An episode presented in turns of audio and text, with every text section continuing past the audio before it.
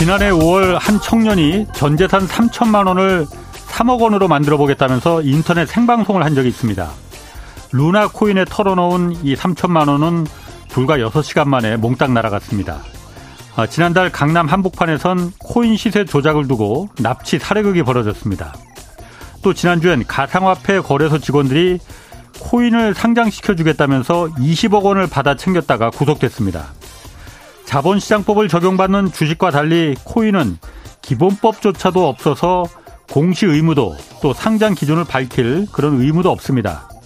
처벌이나 규제를 적용할 기본법 자체가 없으니 이거 범죄가 성행하기 딱 좋은 조건입니다. 테라 루나 코인 사기로 해외에서 붙잡힌 권도영 씨가 국내로 송환될 경우 정작 국내에 관련법이 없는데 이거 처벌할 수 있겠냐는 그런 의문까지도 지금 나오고 있습니다. 재작년 코인 광풍이 불 때부터 가상자산에 대한 기본법 이거 하루빨리 마련해야 한다는 요구가 나왔지만 코인 시장은 여전히 무법지대로 남아 있습니다. 영끌 청년들에 대한 비탄감 조치보다도 이 법부터 먼저 마련하는 게 우선 아닌가 생각됩니다. 네, 경제와 정의를 다잡는 홍반장, 저는 KBS 기자 홍사훈입니다. 홍사훈의 경제쇼 출발하겠습니다. 유튜브 오늘도 함께 갑시다.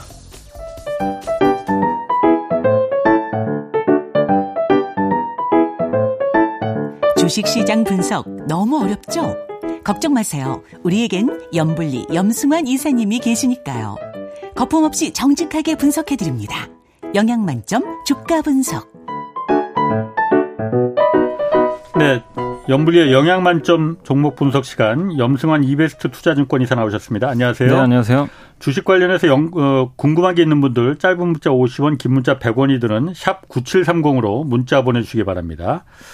자, 2차전지 기업들 요즘 그 에코프로 계열사들 비롯해서 폭등이라고 봐야 되죠, 이거. 많이 올랐죠. 예, 그렇죠. 굉장히 많이 올랐습니다. 근데 이게 저한테도 많이들 묻습니다. 제가 경제 추진행하다 보니까 무슨 경제 주식 전문가라고 알고 제 친구들이 물어보는데, 이 정도 주가를 반영할 정도로 이 2차전지 기업들이 지금 실적이나 실체가 진짜 있는 거냐. 아, 예. 아니면 바람이냐. 얼마 전에 그 메타버스도 정말 빛의 속도로 올랐다가 빛의 속도로 꺼져버렸잖아요. 근데 이제 2차전지는 그래도 좀, 예, 애널리스트 다들 얘기는 하는 건 뭐냐면, 이제 요즘에 애널리스트 리포트 보면 이제 일부 기업에 대해서는 좀 비중 줄여야 된다. 좀 약간 어떻게 보면 매도 리포트도 나오긴 하는데, 근데 그 안에 내용을 보면요, 2차전지 업종을 나쁘다 이렇게 쓴 게 아니라 너무 올라서 그런 거지.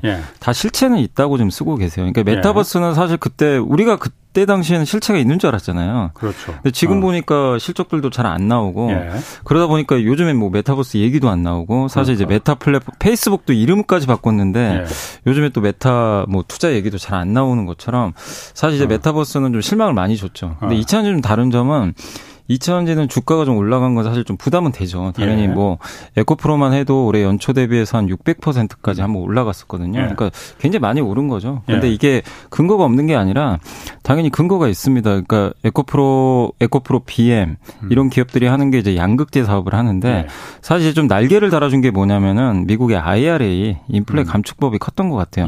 거기에 핵심 뭐냐면 이제 중국 거 쓰지 말고 그 미국에서 만들거나 미국과 FTA 체결한 국가에서 만들어라. 근데 이제 에코프로가 이제 잘하고 있는 게 수직 계열을 좀 잘 해놨어요. 양극재를 만드는데 그 양극재 만들려면 전구체가 필요하고 그걸 하려면 또 광물 조달도 해야 되는데 또 폐 배터리도 해야 되거든요. 근데 자회사들이 그런 걸 하고 있어요.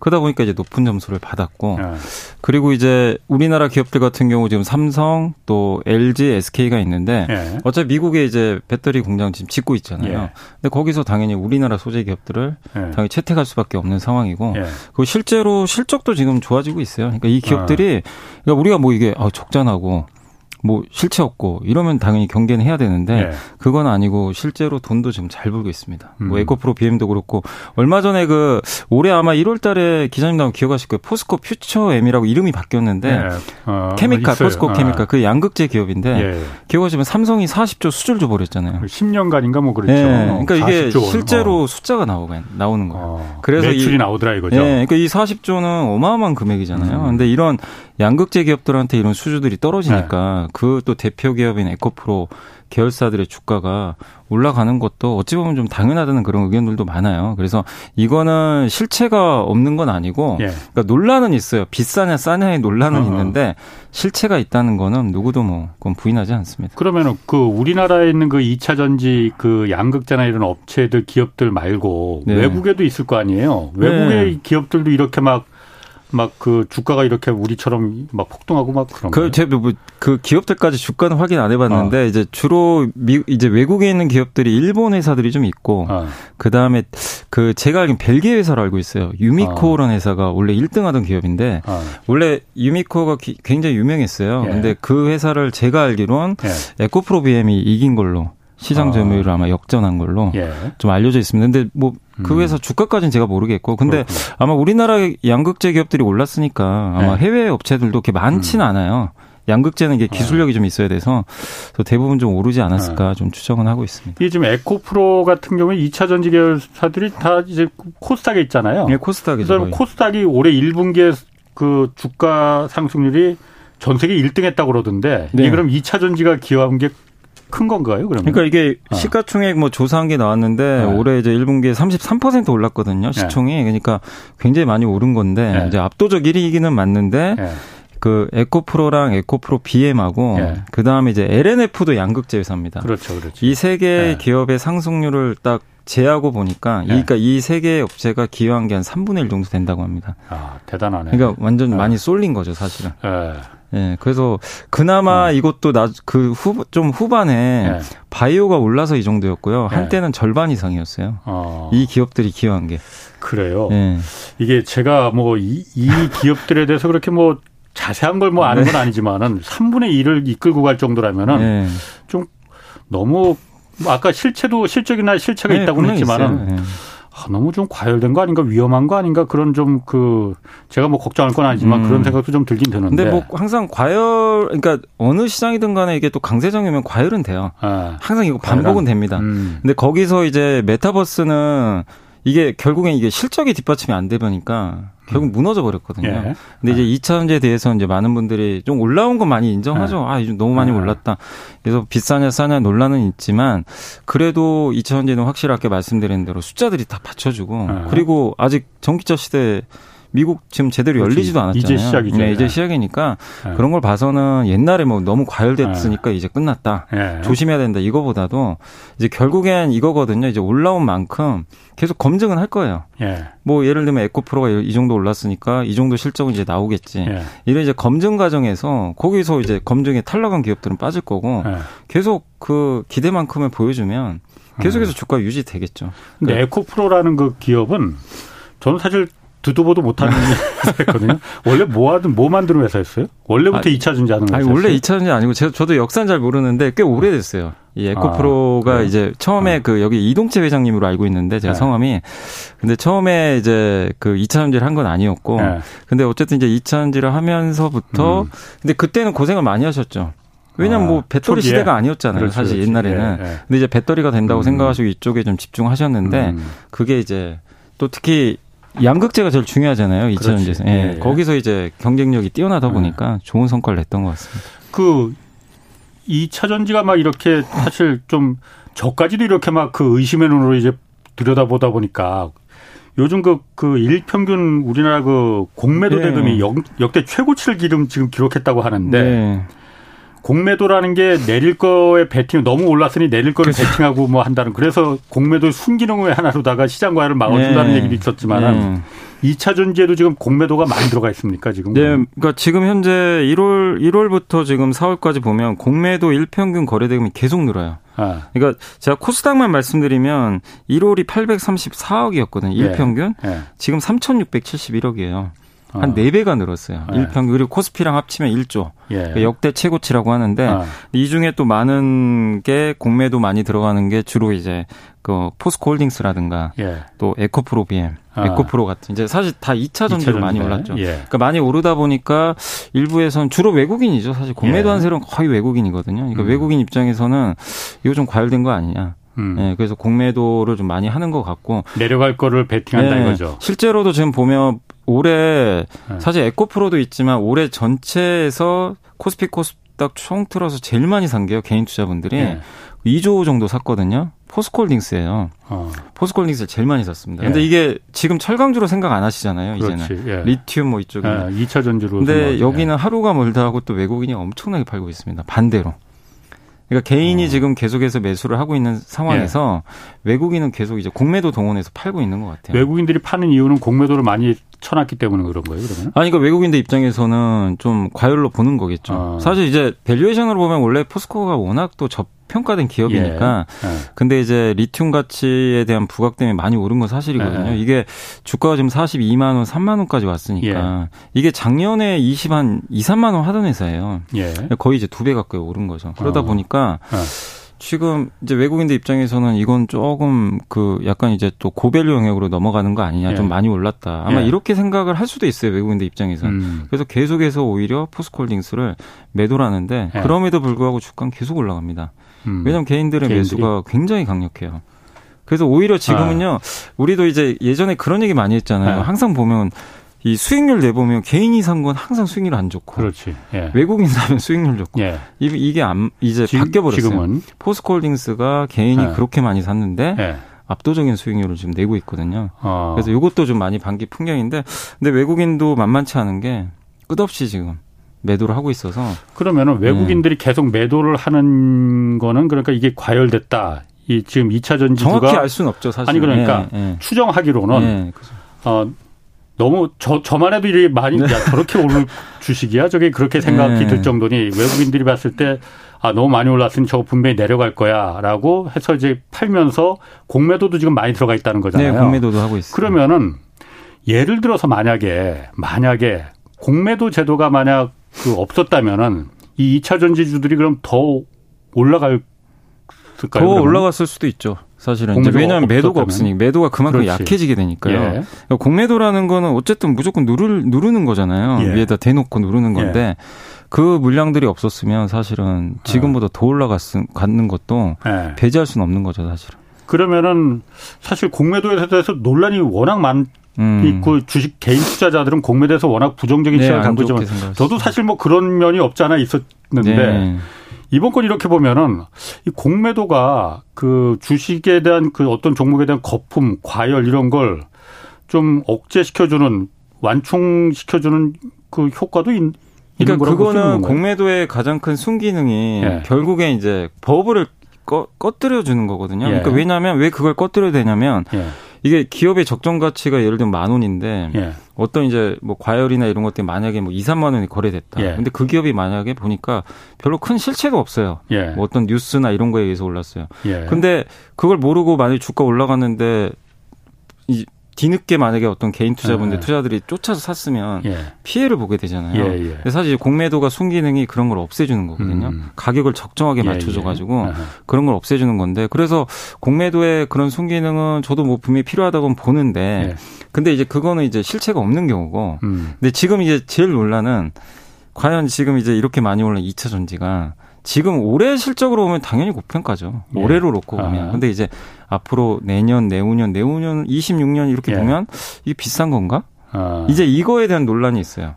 이거를 어떻게 보느냐. 그러니까 예. 공매도 치는 세력 입장에선 비싸다. 그렇게 생각해도 비싸다. 그래서 예. 요새 외국인들은 삼성전자 사요. 예. 포스코를 팔고 삼성전자 사고 있고. 그리고 이제 공매도 이거에 대해서 이제 반대하신 분들은 아니 분명히 실체가 있는 거 아니냐. 지금 여기 공매도 칠 정도는 아닌 것 같다. 예. 이렇게 또 보시는 의견도 있으니까 결국엔 이제 이건 누구 말이 맞은지는 알 수는 없어요. 각자 포지션들이 있으니까. 근데 결국엔 기업의 실적이 앞으로 중요하겠죠. 그게 뒷받침 안 되면 공매도가 그렇지. 이기는 거고 그렇죠. 뒷받침되면 공매도가 결국 물러설 수밖에 없게 되는 거죠. 지난번에 염이사님이 말씀하신 것처럼 공매도가 순기능, 역기능 다 있지만 예. 중요한 건 그러니까 외국인들이나 기관에 대한 그 어떤 특혜성 제도, 기울어진 운동장 이거를 없애는 게 그게 중요하죠. 가장 사실. 순기능의 예. 역할을 그 극대화시키는 그런 걸 것 같습니다. 그러니까 공매도가 예전에 이제 개인 투자자들이 많이 좀 그 불만이었던 게 중에 하나가 그 방금 말씀하신 제도적인 문제가 있고요. 예. 왜 개인한테 이게 불리하게 돼 있냐. 그렇지. 요거 하나랑 예.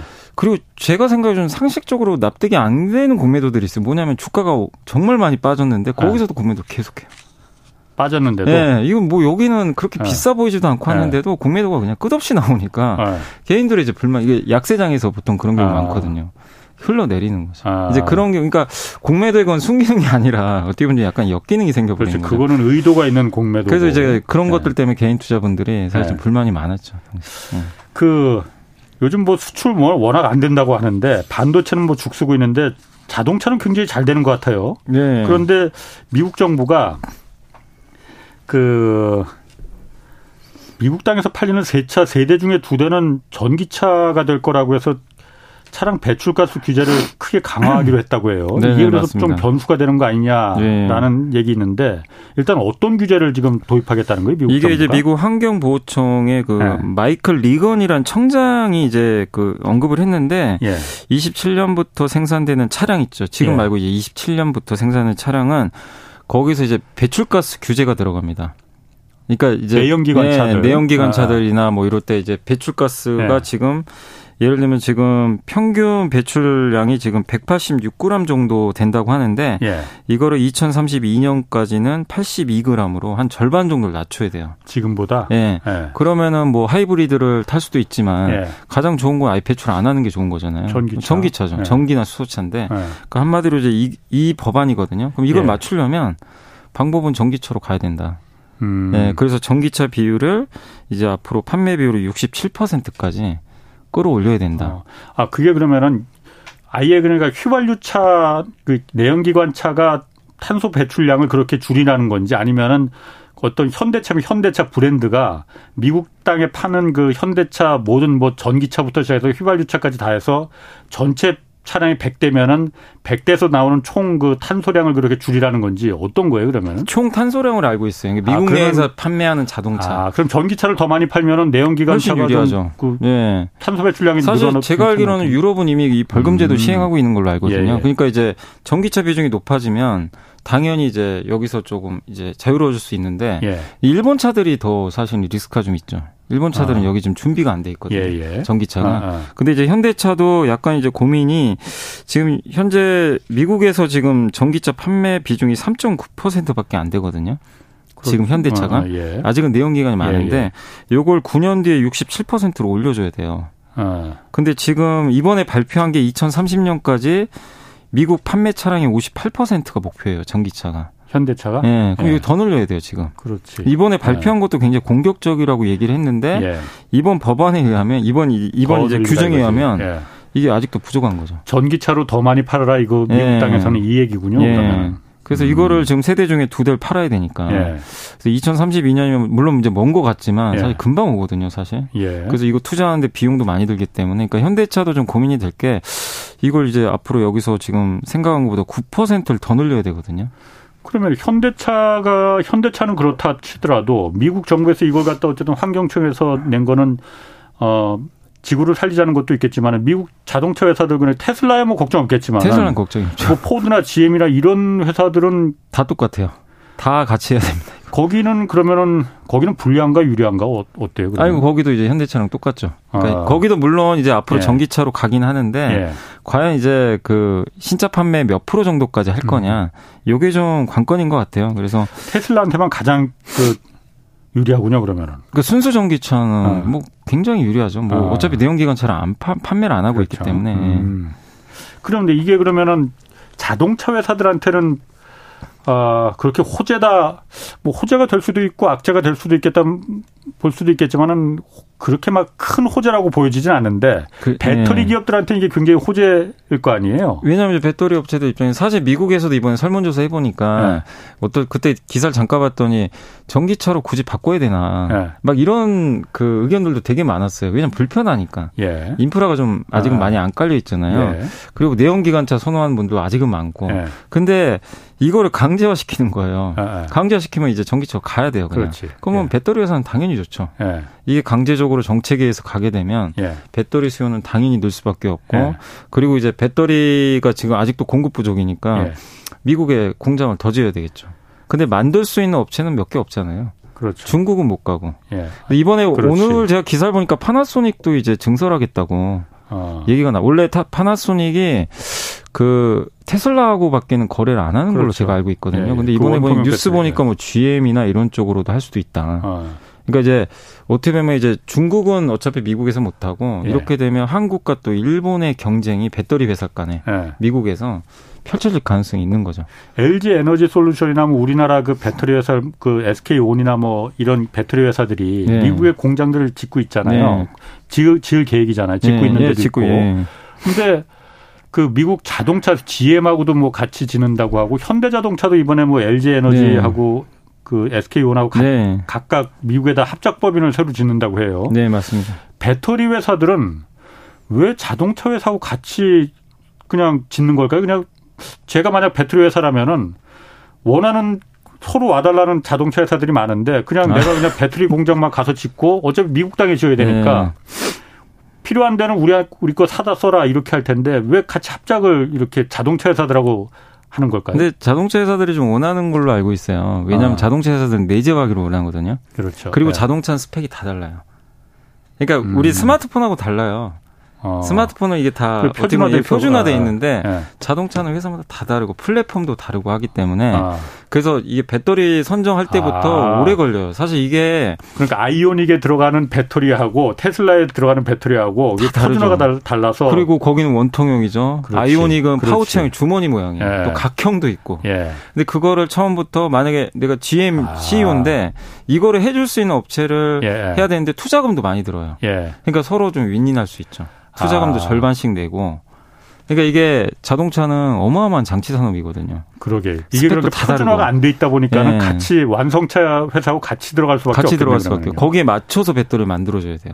아니면 완성차 회사가 배터리 회사에 맞춰서 그 설계를 갖다 바꾸든가. 네, 그래야 되는데 어쨌든 그러니까 두 회사가 이게 맞아야 되는 거죠. 그리고 그렇게 한 다음에 거기 소재부터 다 이제 컨택을 해가지고 이제 그 수직 계열, 그러니까 이 소재 회사들부터 해가지고 밸류 체인을 형성을 하고 여기 밸류 체인하고 또 저기 밸류 체인 또 달라요. 그렇겠네요. 공장마다 또. 그러니까 굉장히 이게 굉장히 좀 복잡한 거죠. 그러면은 예를 들어서 미국 땅에 그 배터리 회사와 자동차 회사가 같이 합작 공장을 만약 그 설립할 때 설립하는 경우에 갑은 주는 누가 되는 겁니까? 배터리 회사입니까? 자동차 회사입니까? 그러면? 원래 갑은 사실은 뭐 자동차 회사죠, 당연히. 갑은. 사실은. 왜냐하면 이제 자동차 회사잖아요. 자동차가 거기 완성차고 부품 사는 배터리 회사잖아요. 그렇죠. 그럼 원래는 갑이죠, 당연히. 근데 사실 지금 관계가 보면 배터리가 부족하니까 약간 이제 갑 같은 을 약간 그런 느낌도 좀 들긴 들어요. 배터리 회사가. 워낙 왜냐하면 써달라는 데 많은데 이걸 제대로 만드는 업체는 세계 몇 개 없잖아요. 지금. 그러게요.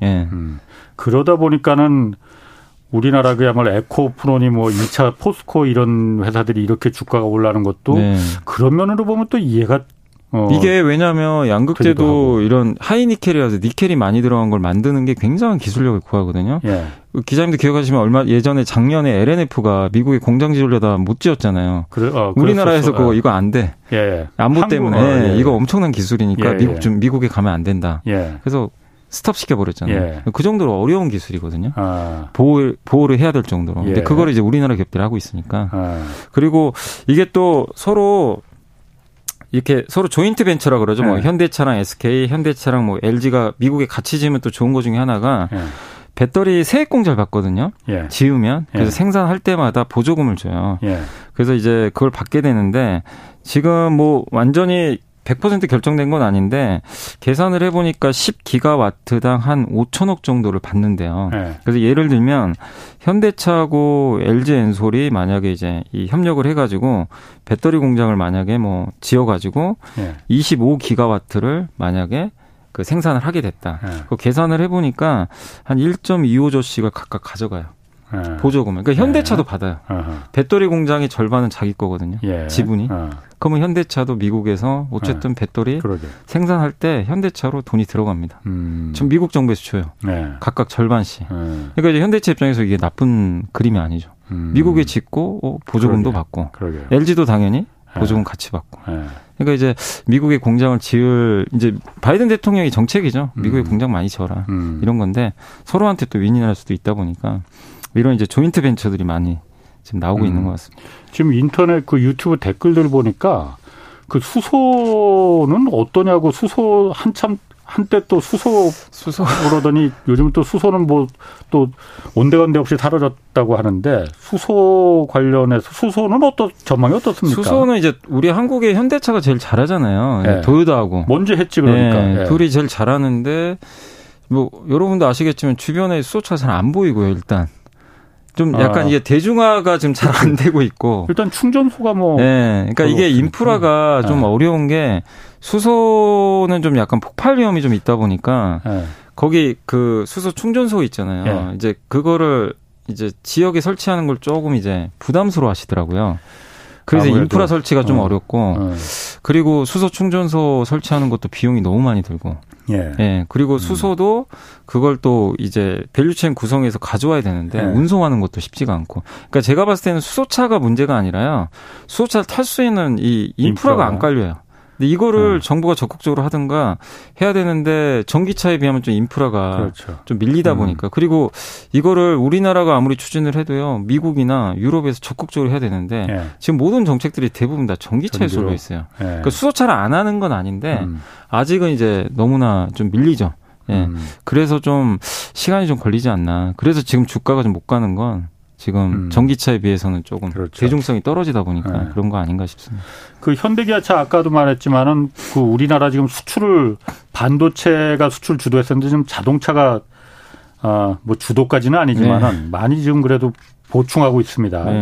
1분기 영업이익이 나쁘지 않았죠 현대기아차. 아직 발표는 안 했는데 예상은요. 우리나라 전체 그 기업들 중에서 올해 1분기는 현대차가 1등할 것 같아요. 수치로는. 영업이 2.8조 정도. 원래는 삼성이었는데 삼성이 이번 6천억 냈잖아요. 그래서 삼성은 이제 밑에 있고 현대차가 이제 가장 높은 그 영업이익을 낼 걸로 예상하고 기아도 거의 비슷하게 될 거예요. 기아가 한 2.2조 정도 이렇게 영업이익을 낼 것 같아요. 양사 합치면 거의 5조 나오거든요. 그러니까 이제 현대차 그룹 계열사 이 둘이 5조 원에 달하는 엄청난 이익을 내는데 사실 이게 놀라운 게 도요타랑 비슷해요. 영업이익이? 예, 1분기 전망이 지금 도요타가 우리나라 돈으로 5조 정도 예상하거든요. 파는 거는 도요타가 훨씬 더 많지 않아요? 네, 매출은? 많은데 그만큼 이제 우리 기업들이 지금 비싼 차도 많이 팔고 있고 그다음에 인센티브라 그래가지고요. 이 딜러들한테 이제 비용 주잖아요. 근데 재고가 적어요. 미국에서 그래서 한국 차 살려면 오히려 인센티브가 없다고 그러던데. 뭐 그런 경우도 있고. 예. 근데 어쨌든 이게 좀 가장 낮은 축에 좀 들다 보니까. 그리고 또 이 현대나 기아가 옛날과 다르게 SUV 차를 또 많이 팔아요. SUV 차는 좀 단가가 또 비쌉니다. 그러니까 이걸 많이 팔면 수익성이 좋아져요. 그래서 영업이익률이 6% 막 7% 이렇게 나오거든요. 그래서 도요타를 좀 이렇게 근데 도요타가 약간 이것도 좀 우리가 봐야 되는 건 도요타가 뭐 아주 못해서라기보다는 사실 도요타가 지금 아직 반도체나 이런 게 정상화가 안 돼 있대요. 생산이 지금 정상화가 안 돼 있습니다. 그래서 좀 생산 차질이 아직은 있어요. 그래서 그런 좀 피해가 있다 보니까. 근데도 이제 놀라운 건 옛날에는 도요타 우리가 이거를 따라잡는 것도 사실은 쉽지가 않았죠. 너무 먼 상대였죠 사실 옛날에는. 근데 이제는 이익 격차가 매출량은 아직 도요타를 현대기아차가 따라잡은 건 아니죠. 그죠. 그런데 영업이익이 적게 팔면서도 비싸게 팔았다는 거 아니에요? 그러면 그러니까 점점 마진이 좋아지는 거고 그리고 이제 사실 우리가 항상 이제 도요타는 좀 너무 먼 산이었고 사실은 엄밀히 보면 근데 혼다는 한번 해볼만 하지 않았나 옛날 그 얘기를 많이 했는데 혼다도 아시겠지만 미국에선 그래도 현대차보다는 높았거든요. 근데 요즘에는 혼다가 지금 굉장히 고전하고 있습니다. 미국, 중국 특히 미국에서 33% 판매가 감소했고요.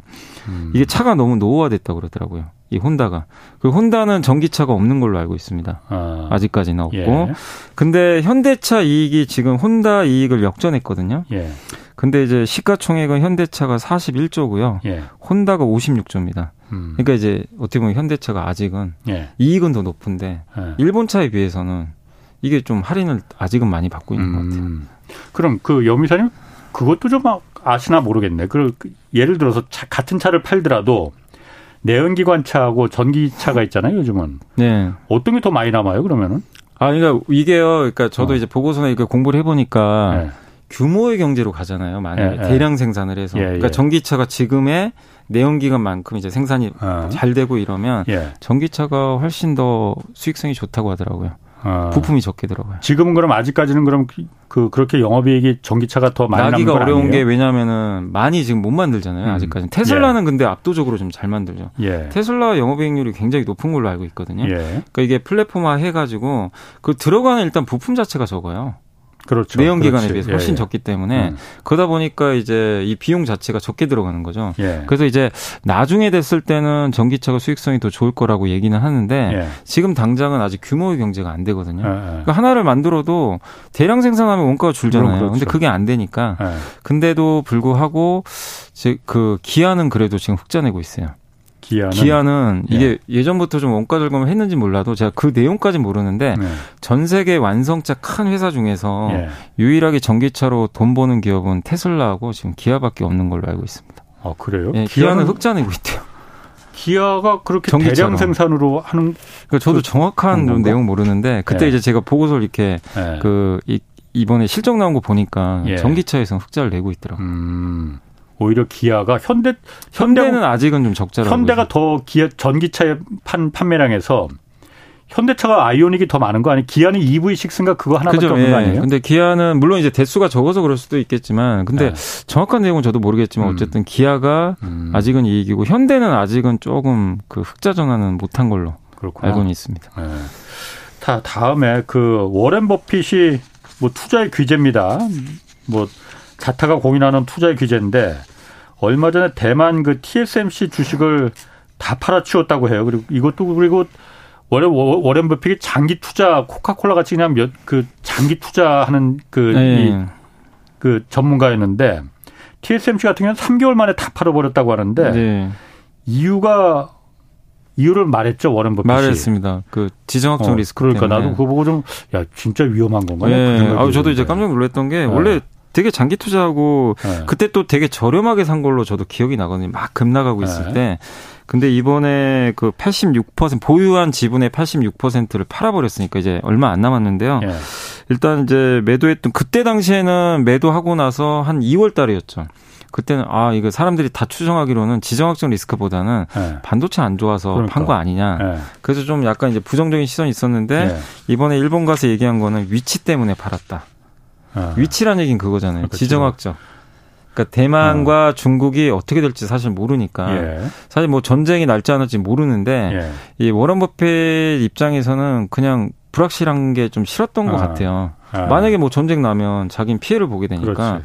그래서 아마 그거를 이런 불확실한데 나는 굳이 투자를 안 하고 다른 데로 투자하면 되니까 아마 그래서 좀 매도한 게 아닌가. 사실 TSMC가 좋은 기업인 건 인정은 했어요. 예. 인정은 했지만 결국 나는 미래에 좀 일어날지도 모르는 그 불확실성에 베팅 못하겠다. 이렇게 좀 말을 했다라고 보시면 좋을 것 같아요. TSMC가 삼성이나 하이닉스하고는 달리 그 시스템 반도체 회사인데 이 파운드리 네. 회사잖아요. 네, 파운드리인데 여기는 그래도 메모리 반도체보다는 좀 그 가격이나 불황이 좀 덜하다 했는데 네. 여기도 오늘 기사 보니까는 파운드리도 굉장히 타격이 컸다고 그러던데. 실제로. 네, 이게 왜냐하면 TSMC가 어쨌든 주로 하는 데가 애플이잖아요. 예. 애플하고 중화권 스마트폰 회사들이에요. 예. 거기서 주문이 와요. 예. 주문 방식이잖아요. 그러니까 삼성과는 다르죠. 삼성은 무조건 안 좋아도 찍어야 되고. 예, 예. 근데 메모리니까. 네, 메모리니까. 예. 그래서 사실 이 TSMC가 어떻게 보면 좀 불황이 강한 편인데 예. 뭐 받은 것만 주면 되니까. 근데 이 주문이 줄고 있대요. 계속 왜냐하면 지금. 중국에 IT 재고가 좀 많다고 하더라고요. 이 재고 조정해야 되고 예. 또 애플도 작년에 어쨌든 이 제로 코로나 때문에 생산이 제대로 안 됐는데 예.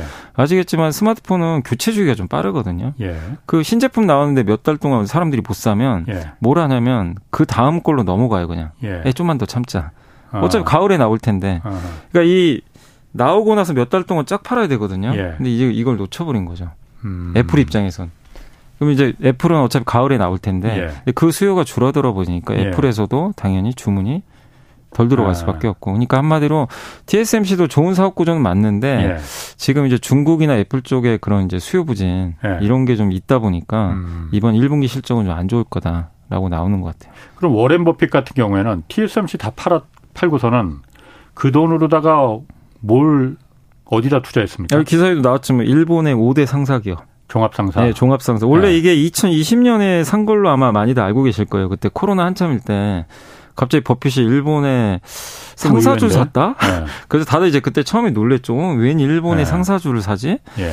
그래서 이게 다 불황으로 갈 텐데 상사가 장사가 되려나? 무역회사들이잖아요. 어떻게 보면은. 예. 근데 이제 그때 나왔던 얘기는 결국 원자재 가격 상승에 좀 베팅을 한 것 같다. 원자재? 인플레가 올 걸로 생각을 하고. 근데 실제로 정확히 예측이 맞았던 게 네. 그 국제유가가 많이 올라갔잖아요. 예. 천연가스 가격. 예. 근데 이 상사 회사들이 우리나라도 비슷한 게 광물 사업도 하거든요. 광물이나 에너지. 2차 전지. 예. 뭐 거기 들어가는 것도 있겠지만 예. 주로 원유라든가 아니면 천연가스 같은 것도 예.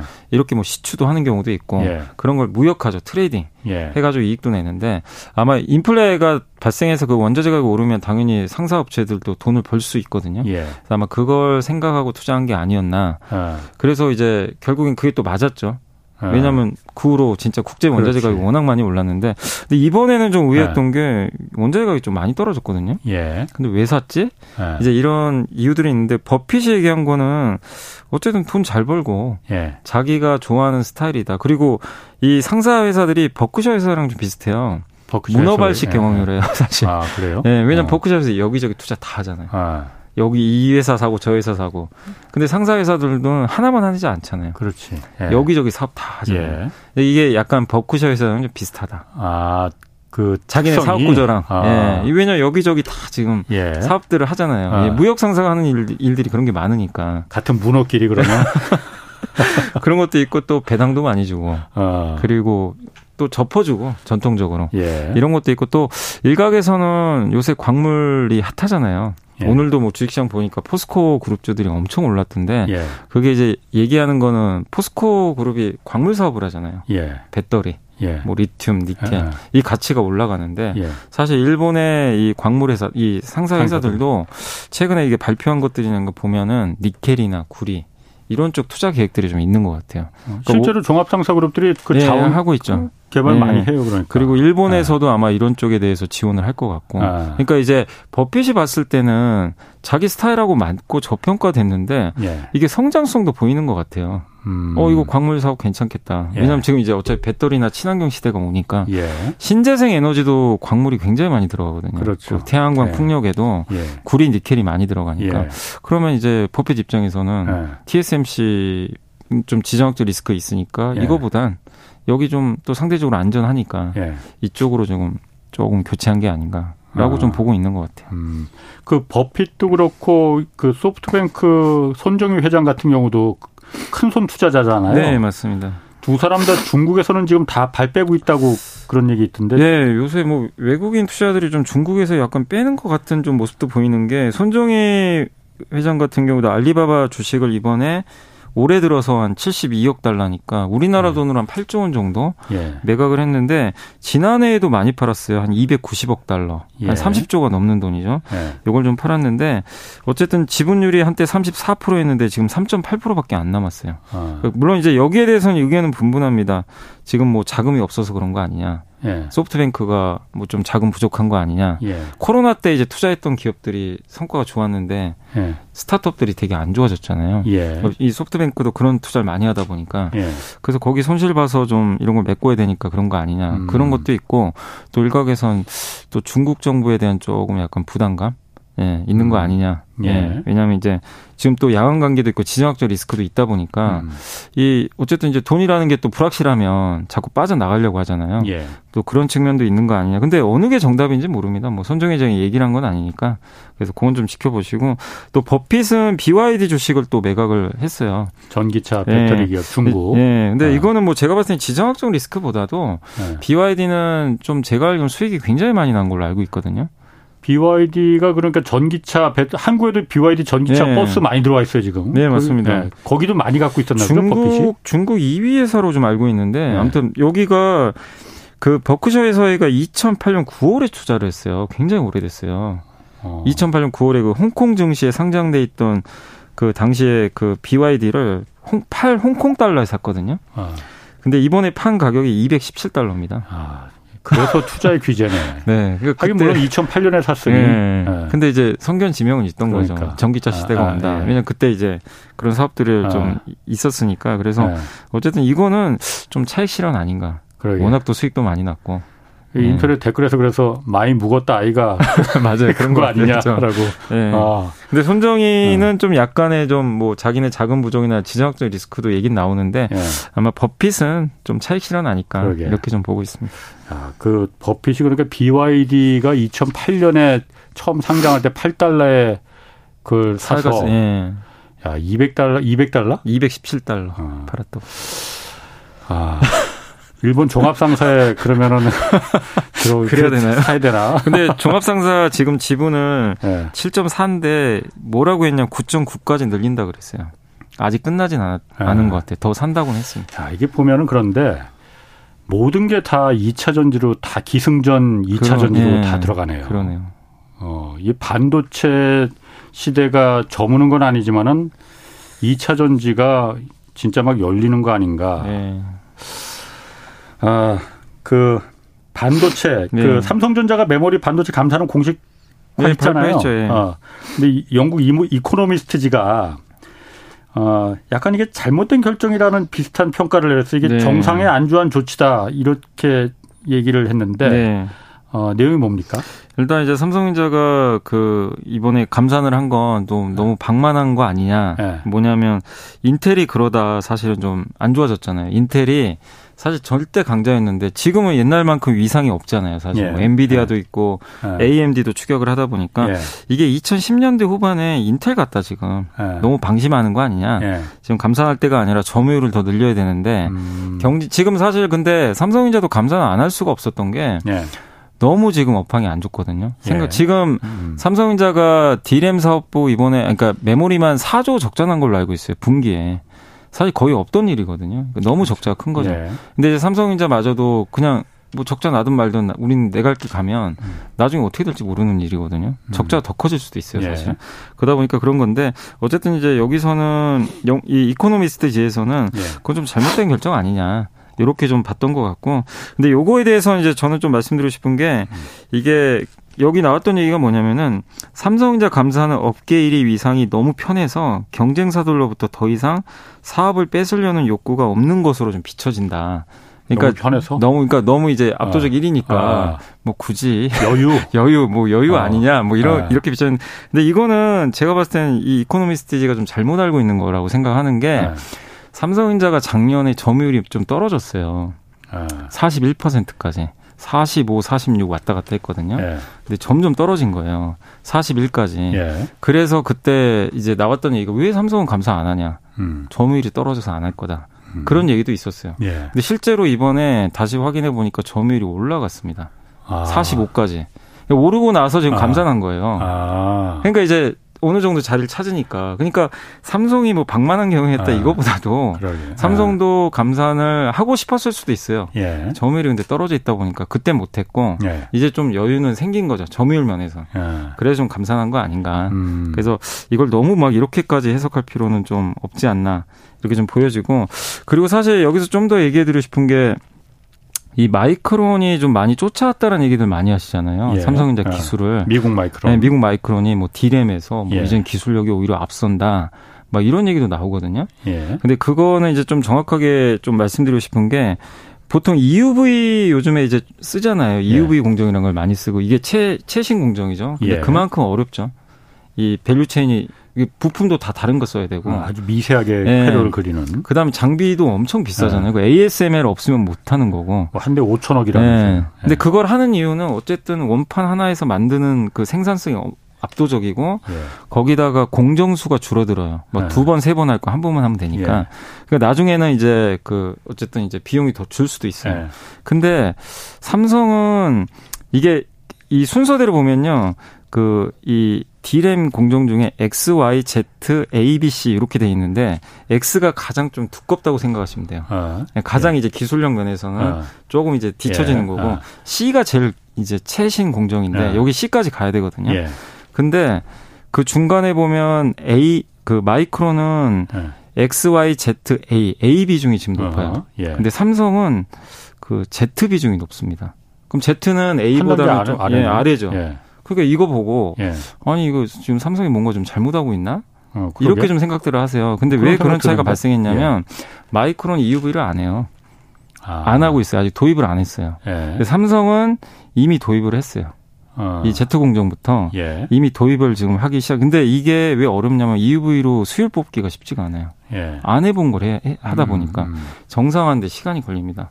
근데 이 마이크론 하던 걸로 계속 한 거예요. 예. 그러니까 수율이 나오죠. 아. 그래서 이제 이쪽이 더 앞서가는 것처럼 보이는데 근데 예. 마이크론은 언제 EUV 하겠냐고 했냐면 X, Y, Z, A, B, C. C가 제일 기술력이 좋죠. 예. C부터 하겠다.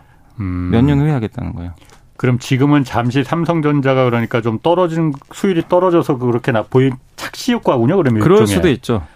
아. 근데 물론 이제 삼성이 EUV 공정을 못 잡으면 예. 문제가 또 안 좋아질 수도 있어요. 이걸로 수율을 뽑아줘야죠. 아. 이거 계속 EUV만 쓰다가 아니 비싼 장비 쓰는데 당연히 더 좋아져야지 그게 예. 나빠지면은. 근데 뭐. 이제 이거 어렵다 예. 보니까 그래서 예. 일각에서는 수업료 내고 있는 거 아니냐 미리 그런 얘기도 좀 있긴 있어요. 그래서 이것만 예. 보고 우리가 마이크론이 무조건 잘한다 그러게. 이렇게 보시면 안 되고 예. 마이크론은 지금은 잘하는데 나중에 EUV로 삼성이 앞서가기 시작하면 예. 뒤처질 수밖에 없어요. 마이크론은. 이제 하이닉스도 EUV 하기 시작하거든요. 예. 그러니까 장기적으로 봤을 때는 이게 성공을 해주면 EUV가 수율이 잡히면 예. 한국이 굉장히 앞서갈 수 있는데 예. 지금 현실적으로는 EUV에서 수율이 만약에 안 나온다면 예. 마이크론이 앞서는 것처럼 보일 수도 있다. 오히려 이코노미스트지가 안주한다는 거는 그런 면으로 봐서는 삼성전자가 아니고 마이크론이 거기에 해당되는 것 같은 그러니까 약간 느낌이잖아요. 그럴 수 있죠. 그러니까 마이크론은 지금 수업료를 안 내고 있는 거죠.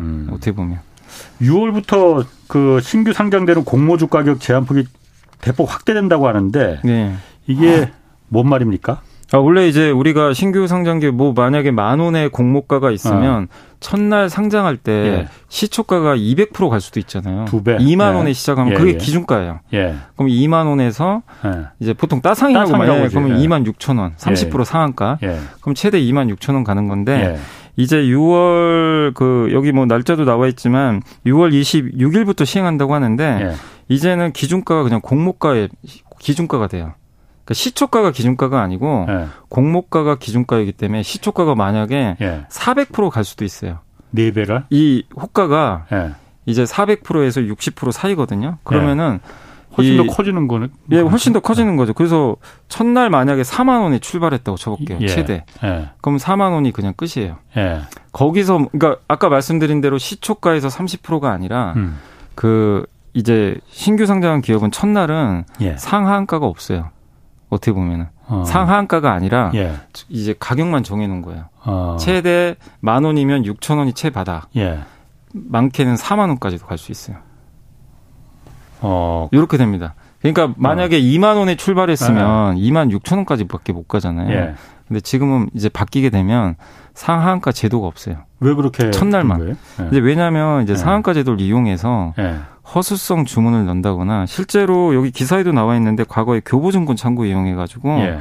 큰손 투자자가 카카오 게임즈랑 SK 바이오사이언스를 상장 첫날 예. 상한가에 다 쓸어 담은 거죠. 아, 2배 가격에? 2배 예. 출발해서 상한가 30%. 만들죠. 아, 예. 그럼 상한가면 이제 기세 상한가라 그래가지고 거기 물량이 쌓여 있으면 예. 다음 날도 가거든요. 아, 그럼 이제 수익을 예. 근데 이제 그랬던 경우 예. 기사에는 그렇게 나와 있더라고요. 근데 이제 이거는 어떻게 보면은 4배까지 가기가 쉽지도 않고 그렇게는 큰 손들이라 하더라도 못한다 이거죠? 부담되죠 당연히. 아, 그걸 막기 위해서 그럼 이렇게 예, 하는 거예요? 그러니까 아예 폭을 넓혀버리는 거예요. 그냥. 아. 예, 이게 폭을 넓히고 그리고 실제로 일본이 이런 제도를 지금 쓰고 있대요. 그 중국도 상장 당일은 이게 가격 제한폭이 없고 그러니까 가격 제한폭을 걸어버리면 예. 상한가 가고 이제 그 다음 날까지 시세를 더 올라가는 경우가 있는데 이걸 없애버리는 거죠. 그렇군요. 예. 알겠습니다. 자, 오늘 재밌는 얘기 잘 들었습니다. 네. 염승환 이베스트 투자증권 이사였습니다. 고맙습니다. 네, 감사합니다. 내일은 이세환 군사전문기자와 군사 대국 향해 가는 일본의 움직임 자세히 좀 분석해 보겠습니다. 지금까지 경제와 정의를 다듬는 홍반장 홍사훈의 경제쇼였습니다.